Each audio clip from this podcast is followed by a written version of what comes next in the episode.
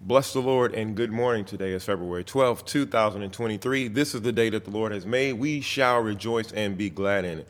Welcome and good morning and be blessed to be in the land of the living. Hallelujah. Another day to give God glory for who who he is, how wonderful he is, how great he is, how magnificent he is, how gracious he is to us as his creation. Hallelujah.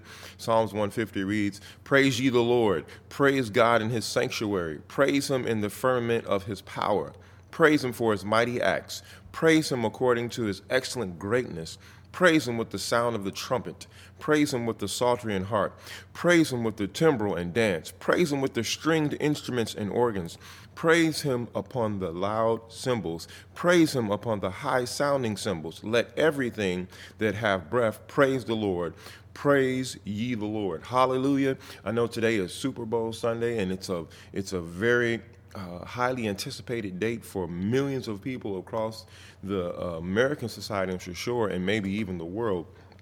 But I want to encourage you not to let this day go by without giving God the high praise, without cheering for the King of Kings and the Lord of Lords, without giving your highest amount of energy to the God who created the heavens and the earth. Amen. The God who's provided everything that you need. Hallelujah to King Jesus. We give you, Lord, all the honor and the glory, for you are great and greatly to be praised. We're having service this morning at 10 a.m., and it would be amazing to fellowship with like minded believers. Amen. If you are, as always, if you are struggling and, and with your faith and want to, to be around, believers who are strong and committed to developing their relationship with the Lord, then you are welcome to join us at This is the Day Ministries, located at 3400 Michigan Street in Hobart, Indiana, 10 a.m. God bless you. Until next time, stay focused. Hallelujah.